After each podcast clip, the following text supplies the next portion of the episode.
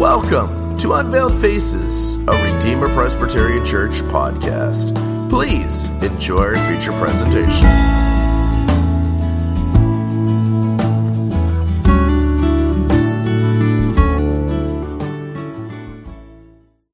When Jesus entered into Jerusalem on that original Palm Sunday, he did it in a way that very conscientiously fulfilled the prophecy of Zechariah 9 9. He told two of his disciples to go get a young donkey for him to ride on, and then he rode that donkey into Jerusalem. And Matthew 21, verses 4 through 5, tells us very plainly that all this was done that it might be fulfilled, which is spoken by the prophet, saying, Tell the daughter of Zion, Behold, your king is coming, lowly and sitting on a donkey, a colt, the foal of a donkey. Now, John's gospel makes the same connection like Matthew, John describes Jesus riding the donkey, and then he quotes Zechariah 9 9, showing that Jesus fulfilled Zechariah's prophecy. But then John adds a detail that's not included in any of the other gospel writers, uh, by, by any of the other gospel writers. John explains that Jesus' disciples did not make the connection between Zechariah's prophecy and what Jesus was doing when he rode the donkey into Jerusalem. John 12, verse 16 says, His disciples did not understand these things at first, but when Jesus was glorified, then they remembered that these things were written about him. In other words, it wasn't until after the resurrection and ascension of Jesus that the disciples began to make sense of what they had witnessed and experienced on Palm Sunday. And this is not the only occasion when that type of thing happened. If um, we see something very similar back in John 2. You may recall the occasion when Jesus said to the Jews, Destroy this temple, and in three days I will raise it up again. Uh, the Jews thought that Jesus was speaking nonsense. Right? They said, It has taken 46 years to build this temple, and you will raise it up in three days? Evidently, the 12 disciples were just as baffled by Jesus' statement as the, the Pharisees and the scribes were. They didn't, the, the, the disciples didn't realize that Jesus was speaking about the temple of his body. Now, we know that Jesus was speaking about the temple of his body because John 2:21 clearly explains this. But the disciples did not understand that at the time this dialogue was happening. But then in verse 22, um, it, it, explains how the, the disciples came to the realization of what Jesus was actually talking about. John writes in 222, Therefore, when Jesus had risen from the dead, right, when Jesus had risen from the dead, his disciples remembered that he had said this to them, and they believed the scripture and the word which Jesus had said concerning raising the temple in three days. Now, this is a very similar. Um, this is very similar to their the disciples' understanding of Zechariah's prophecy on, on Palm Sunday. In both cases, both when Jesus said he'll, he'll you know, build this temple in three days, as well as when he rode in on a donkey. In both cases, the, the disciples did not understand what was happening in the moment. But after they had witnessed the resurrection and Jesus' ascension, their theological paradigm was greatly enhanced. They knew something about Jesus that they had not known before, and this greatly enhanced their theology. Now, now they could remember experiences that they had with Jesus in the past, and they could reinterpret those experiences more accurately. They were able to say to each other, now I understand what Jesus meant when he said he's going to rebuild the temple in three days. He wasn't talking about the physical temple, the one that's made of stone. He was talking about raising his body from the dead. And they were able to say to each other, now I understand what Jesus, when Jesus told us to bring him the donkey and, and we walked alongside him and he rode into Jerusalem. Now I understand that that was fulfilling Zechariah's prophecy. There's a lesson for us to learn here. The more we know about the person and work of Jesus, the more accurately we understand our experiences with him. The more we know about the person and work of Jesus, the more accurately we understand our experiences with Jesus. Or we can state this same biblical principle in the opposite direction. The less we know about the person and work of Jesus, the less we understand our experiences with him. And I submit to you that one of the central reasons people become bored with Jesus, disappointed with Jesus, annoyed with Jesus, is because they've grown, they, they have not grown in their knowledge of the person and work of Jesus. The truth is, most of us are carrying around a lot of misinformation about Jesus. Uh, we've been influenced by our culture's caricatures of Jesus. We, so we're carrying around that baggage. Uh, we may have picked up some bad theology from religious television and radio programs, so we're carrying around that baggage. And maybe we grew up going to Sunday school where virtually every story, Bible story, was taught from a moralistic perspe- perspective. What do we learn from Noah? To be obedient. What do we learn from Abraham? To be patient. What do we learn from Gideon? To be courageous. And what do we learn from Jesus feeding the multitudes? That even a young boy who's willing to share the little he has can make a big impact on the world. It's moralism. In many cases, moralism without Christ. Most people are carrying around a lot of misinformation about the person and work of Jesus. And if if such a person is not growing in biblical knowledge of who Jesus is, what he has done, what he is doing now, what he has promised to do in the future, if a person's not growing in this knowledge, that person has stagnated.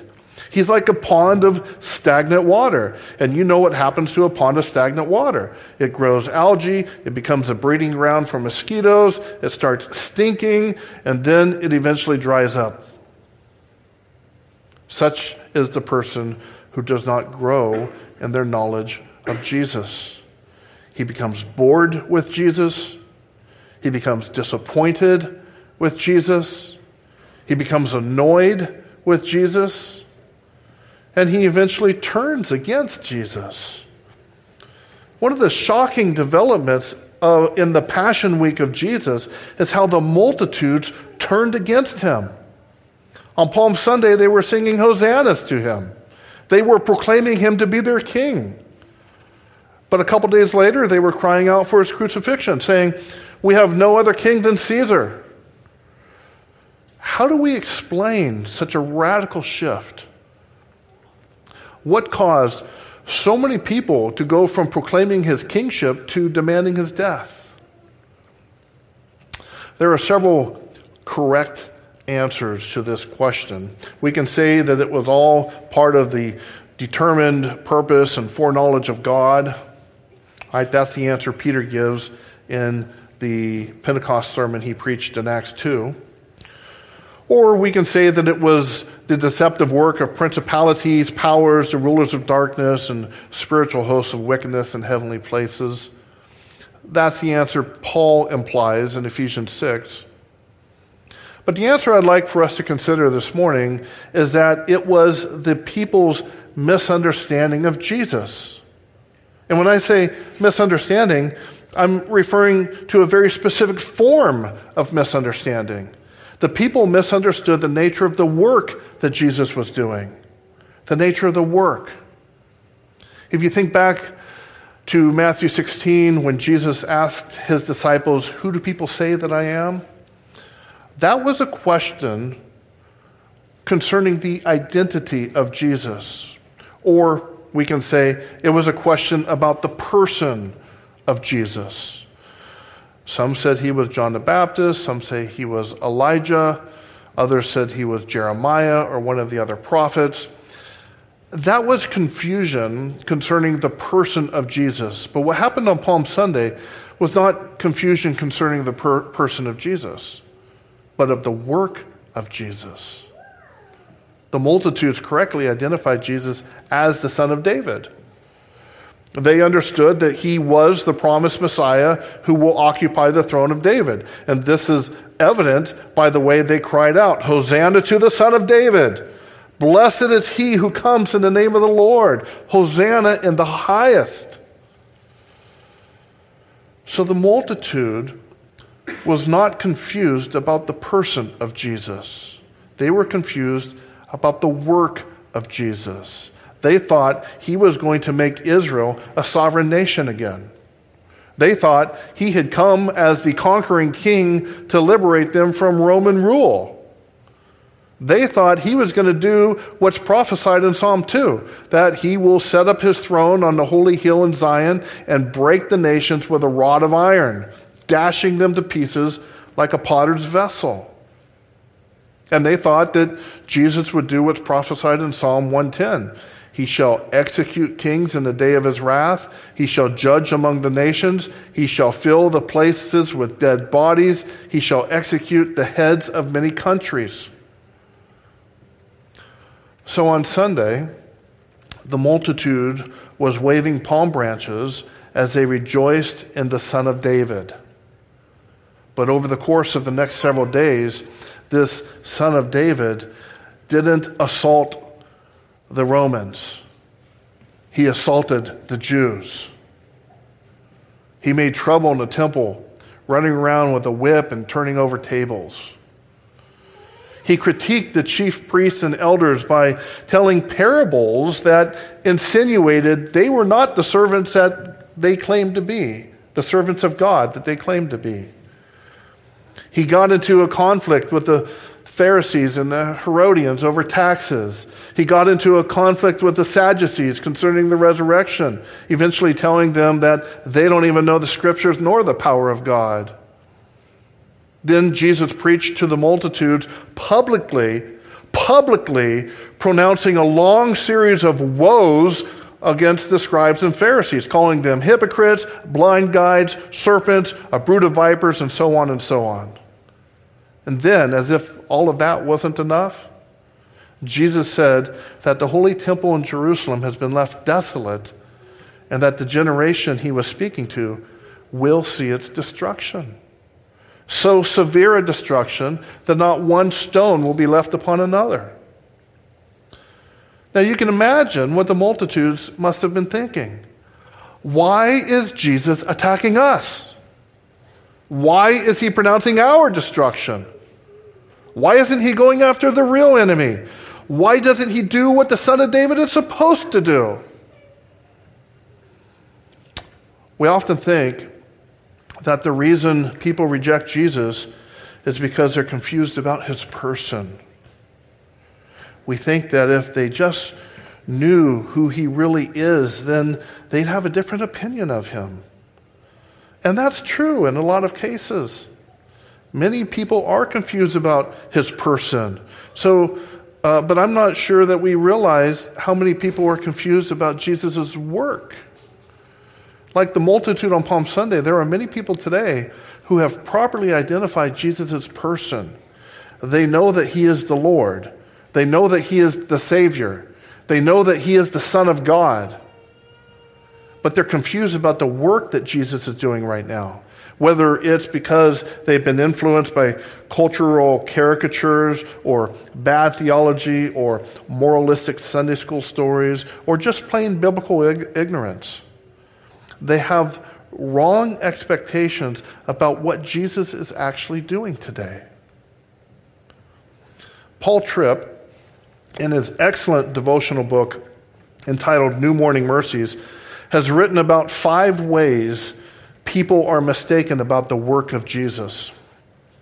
Paul Tripp has given creative names to these five mistakes, and each of the names captures the essence of what people mistakenly think Jesus ought to be doing right now.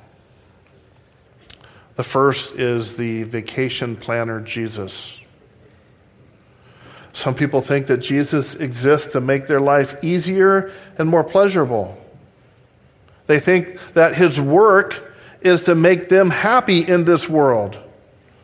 And while we'd probably like to think that the person who believes this is uh, solely responsible um, for this misinformation that they are indeed confusing the American dream with the Christian experience, we can't always put 100% of the, of the blame on that person. The truth is, a lot of Christians have contributed to the vacation planner Jesus mistake by the way we evangelize the lost.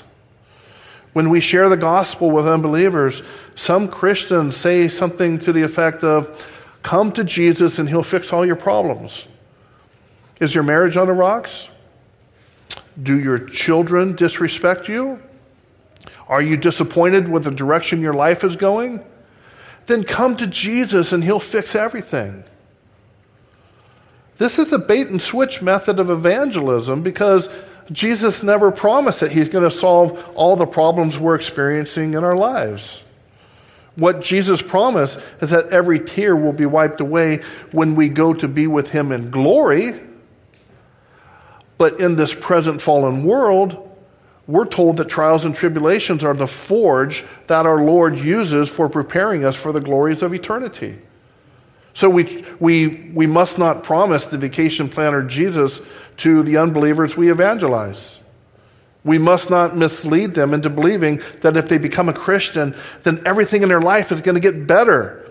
We, what we can promise them, however, is that if they believe upon the Lord Jesus Christ, then they'll receive a new heart and a new mind, a renewed mind, which will enable them to better understand their purpose in this world. And they'll also gain an assurance that Jesus loves them and is working all things together for their good, for their sanctification, preparing them for the glorious eternity, which far exceeds anything they can possibly imagine. But we must also be ready to explain that um, to the person we're evangelizing that their problems may very well increase if they become a Christian. This is because they presently belong to the world, and the world has no reason to oppose those who belong to it. But if the person places his faith in Jesus and is made a citizen of heaven, then the world will turn uh, on the new Christian and begin persecuting him. 1 John 3:13 says to Christians, "Do not be surprised, brothers, when the world hates you." Do not, do not be surprised, brothers, when the world hates you. Now, why shouldn't we be surprised? Jesus answered this question in John 15, verses 18 through 20. If the world hates you, you know that it hated me before it hated you. If you were of the world, the world would love its own. Yet, because you are not of the world, but I have chosen you out of the world, therefore the world hates you. Remember the word that I said to you A servant is not greater than his master. If they persecuted me, they will also persecute you. So maybe it's because Christians have been using the bait and switch tactics in our evangelism, failing to be realistic about what life looks like as a, as a citizen of heaven. Or maybe it's just because certain people read only what they want to read in the scriptures. Whatever the case, there are people who mistakenly think that Jesus' purpose in, in this world is to make their life easier and more pleasurable. And this will always, always lead to disappointment and discouragement with Jesus because they'll judge his goodness by the amount of suffering in their lives. And when they determine that their suffering is more than what it should be, then they'll begin to doubt Jesus' goodness.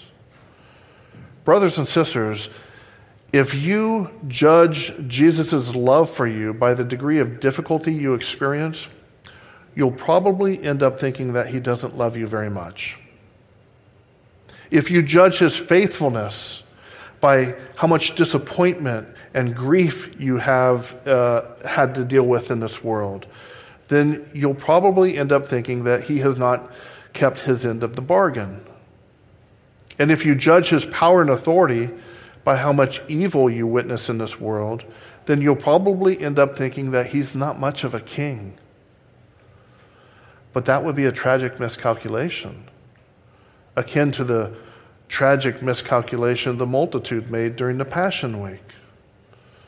The times in your life when things do not seem to be working as you hope they would, or the times when, you when you experience deep disappointment, or the times when you suffer loss, or the times when trials come upon you, these do not indicate that Jesus is asleep at the wheel or that he has forgotten about you.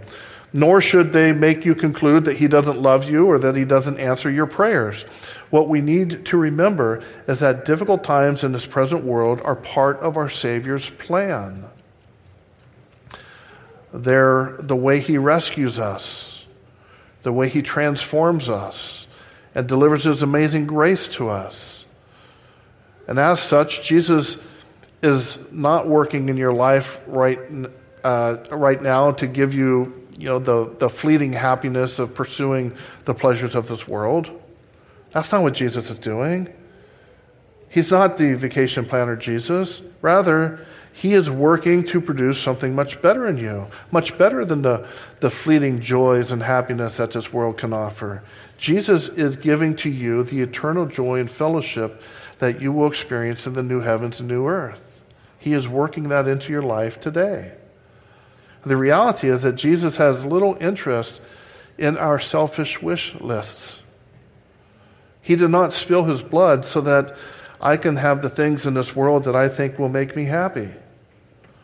When he demanded that we pick up our cross and follow him, he wasn't telling us that we're going to go from one pleasurable activity to another. And when he said that we are to die to ourselves daily, he wasn't telling us that our lives will be free of trial and hardship. Rather, this present life is a time of preparation for the final glorious destination that will be our eternal home. And the reason we possess an optimistic hope as we walk through these trials and hardships is because we know that Jesus does indeed reign sovereign as a king, and he is in the process of fulfilling all of his precious promises to us. So that's the first mistake people make concerning the work of Jesus. The second mistake people make is the one that Paul Tripp calls the suggestion box Jesus. Many people don't want Jesus to issue commands to them, telling them what they need to do with their life. Instead, they want Jesus to give them suggestions, and nothing more than suggestions. And this is a consequence of the fall. Our sinful human nature rebels against external authority. We don't like it when somebody tells us what we need to do. We'd rather be autonomous. We'd rather be accountable to nobody but ourselves. And one of the dark delusions of sin is that it causes us to embrace the insane idea that we might be smarter than the Lord. It's during these seasons of delusion that we find ourselves rebelling against his commandments so that we can do what we want. Not what he wants, but what we want. And when we persist in this rebellion, the Lord has ways of graciously reminding us that he is the one who's in authority. He has ways of graciously reminding us that his commandments are not suggestions. And part of the work that Jesus is doing in our lives today is bringing us into submission to his authority. He does this through the presence and power of his Spirit who convicts us of our sin, who gives us humble hearts of repentance, and who causes us to walk in his commandments. Or, to put it in the words of Psalm 23, Jesus is shepherding us. He's our shepherd. He makes us lie down in green pastures. He's leading us beside the still waters. He's restoring our souls. And He's leading us in paths of righteousness. Why? For His name's sake. For His name's sake, because He's the one with the authority. A third mistake people make about the work of Jesus is the one that Paul Tripp calls the district attorney Jesus. This is when we want Jesus to prosecute the people who have wronged us or made our lives difficult. This is an easy error, easy mistake for us to fall into because God has placed a desire for justice in each one of our hearts. It's part of what it means to be made in the image of God. We understand justice we understand what righteousness is, and when that's violated, we understand that it's un- unjust or unjust. And so when we face injustice, it's tempting for us to want uh, the vengeance of Jesus to be poured out upon the responsible parties. It's like the time the, uh, when the Samaritans didn't receive Jesus as he was passing through their country uh, on his way to Jerusalem. And so James and John had the district attorney Jesus in mind when they turned to him and asked, Lord, do you want us to command fire to come down from heaven and consume them, just like Elijah did? And do you remember how Jesus responded to that suggestion? Luke 9, verses 55 and 56. But he turned and rebuked them and said, You do not know what manner of spirit you are of. For the Son of Man did not come to destroy men's lives, but to save them. A major part of the work that Jesus has been doing and continues to do today is saving people's souls from eternal damnation.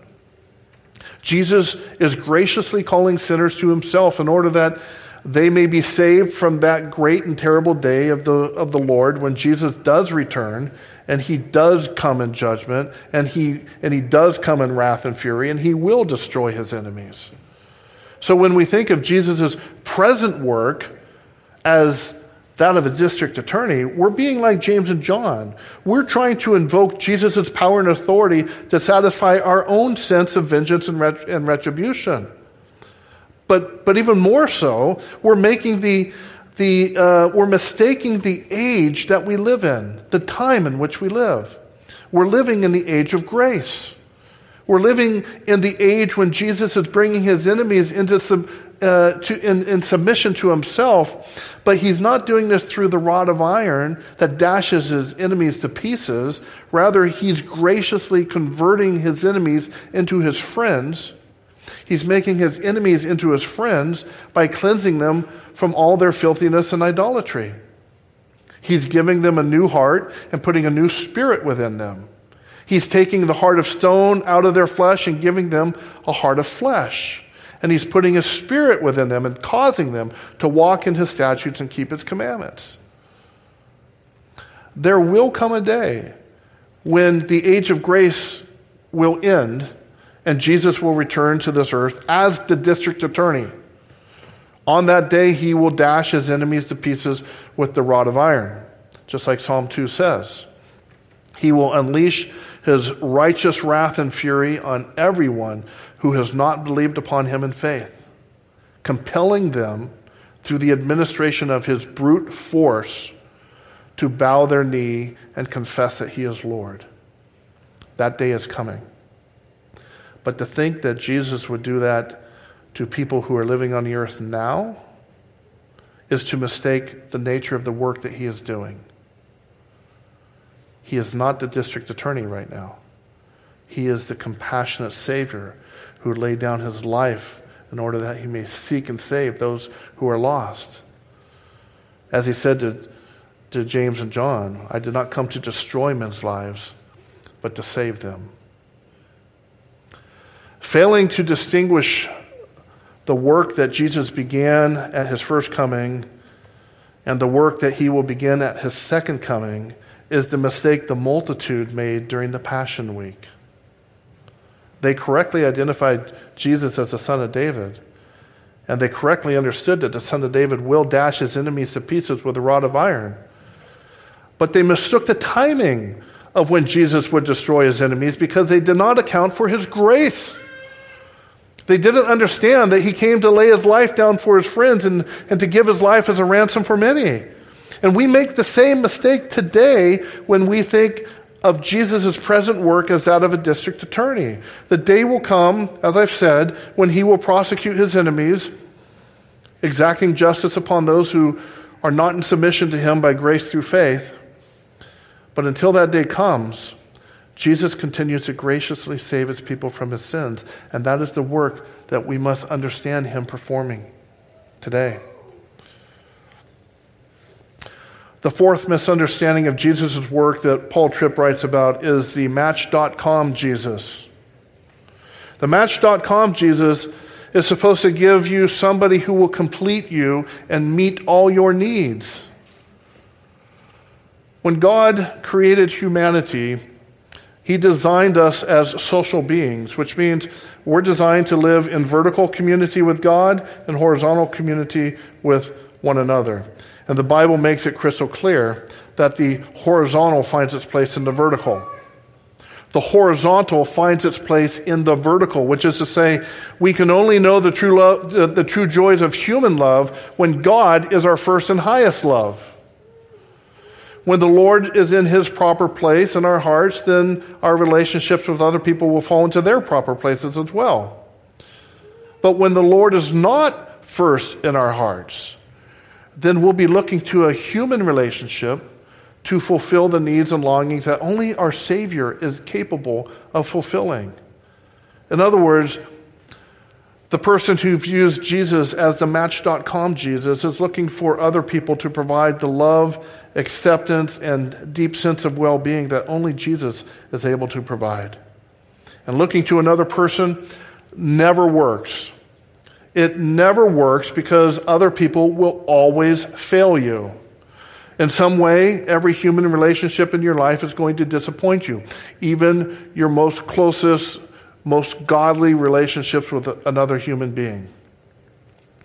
And this is why it's so alarming and disturbing when you hear somebody say to another person, You complete me, or You make me whole, or I can't live without you. These kinds of statements reveal idolatry within the heart because they're putting a sinful human being in the place that's supposed to be occupied by the Lord. And these kinds of statements reveal idolatry within the heart because they demonstrate that the person who's making these statements is putting all their hope and security in the loving affection of a sinful human being rather than the loving affection of the Lord Jesus Christ. And what the scriptures teach us is that we can only be made whole, we can only be made complete by the saving work of Jesus. And while the Lord does intend for us to enjoy rich horizontal relationships, we must not make idols of those relationships. He may very likely give you a spouse with whom you can share many years of deeply satisfying human relationship. But if that horizontal relationship becomes the center of your thoughts and desires, then you're making an idol of your spouse. You, you're, you're wanting your spouse to do for you what only Jesus is able to do for you. And this always leads to frustration and disappointment. And when frustration and disappointment set in, you'll be tempted to blame the Match.com Jesus for not providing you with the person who is able to truly complete you and make you whole. This, brothers and sisters, is not only the sin of idolatry, but it's the source of so much relational dysfunction and heartache in people's marriages and lives. And the fifth mistake people make about the work of Jesus, uh, that Paul, is what Paul Tripp calls the Neiman Marcus Jesus. The Neiman, Neiman Marcus Jesus is supposed to make all your champagne wishes and caviar dreams come true.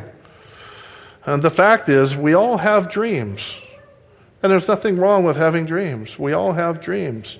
We all have desires and ambitions that we hope to see come true.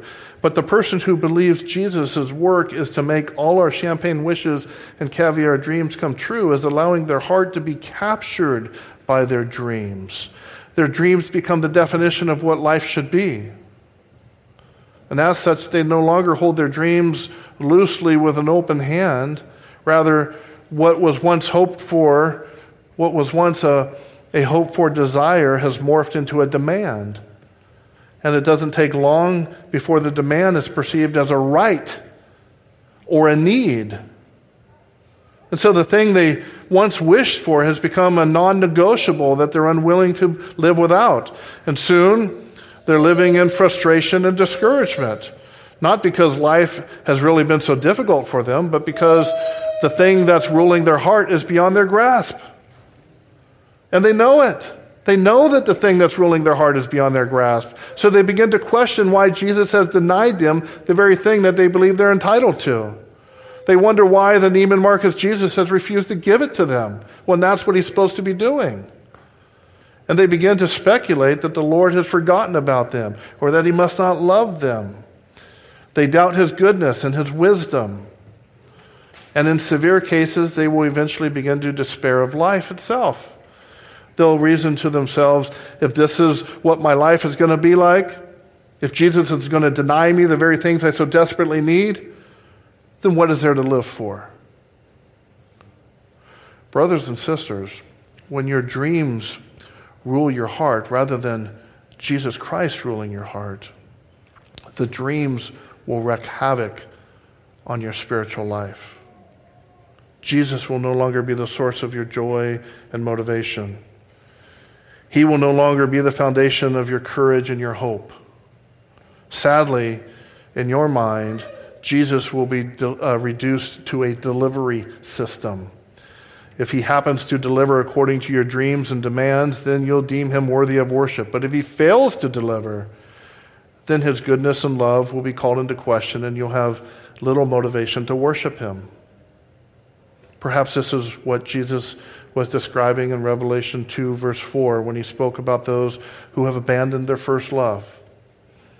They let dreams and other desires control their hearts.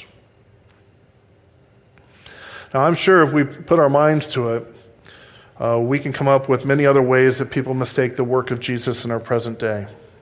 I think the five that I've just described make the point, however. Like the multitude on Palm Sunday, it's possible for us to properly identify the person of Jesus and sorely mistake the work of Jesus. And mistaking the work of Jesus is one of the central reasons people become bored with Jesus, disappointed with Jesus, annoyed with Jesus, and even turn against Jesus like the multitudes did. So, how do we guard ourselves against mistaking the work of Jesus? And how do we how would we even know if we're mistaking the work of Jesus? Maybe we think we, we have it all figured out, but in reality we're deceived. Let me remind you of the biblical principle I described at the beginning of the sermon. The more we know about the person and work of Jesus, the more accurately we understand our experiences of him or with him. And I shared a couple examples of how that worked for the disciples in their lives. Um, there were times when Jesus did and said things that they mistook in the moment, but later, as their knowledge of the person and work of Jesus increased, their understanding was sharpened, their theology was sharpened. They were able to discern things that they had not been able to discern earlier, and they were able to say, Now I get it. Now I get it. Now I know what Jesus was doing when he did such and such, or when he said this and that. The knowledge that made the biggest difference for the disciples was that knowledge that they acquired by experiencing Jesus' death, resurrection, and ascension into heaven. These events brought everything into focus for them. It put everything in its proper place, at least almost. And you and I, we have the distinct advantage over the disciples because we have the written word of God which tells us all these details. Everything we need to know about the person and work of Jesus, including the details of his death, resurrection, and ascension but everything else about Jesus as well. So, to answer the question of how we can increase in our knowledge of the person and work of Jesus, it's by reading, studying, memorizing, and meditating upon the scriptures. Every page of the Bible tells us about the person and work of Jesus. You realize that, don't you? Every page of the Bible tells us about the person and work of Jesus. Old Testament, New Testament, all of it points to who Jesus is, what he has done in the past, what he is doing today, and what he will do in the future. So if you know that Jesus is the Lord and Savior, but you discover that you're bored with him, or you're disappointed with him, or you're annoyed with him, or you think he doesn't love you and care for you or you wonder why he doesn't give you the things you think you need, then you probably have a mistaken understanding of the work Jesus is performing in your life and the work that he is performing in this world right now. The solution to this problem is to pray that the Lord will increase your knowledge of the person and work of Jesus. Pray that He'll cleanse your mind of the cultural caricatures, the bad theology, the moralistic baggage that you've been carrying from your past. Pray that His Spirit will give you understanding of the spiritual things that belong to the mind of Christ. Then apply yourself to reading and receiving the, and absorbing the Scriptures. Apply yourself to reading and receiving and absorbing into your very being the Scriptures. And when you do, know that the Spirit of Christ will transform you by the renewing of your mind, that you may prove what is the good and acceptable and perfect will of God. Amen. And let's pray. This has been a presentation of Redeemer Presbyterian Church. For more resources and information, please stop by our website at visitredeemer.org. All material here within, unless otherwise noted, copyright Redeemer Presbyterian Church, Elk Grove, California. Music furnished by Nathan Clark George, available at nathanclarkgeorge.com.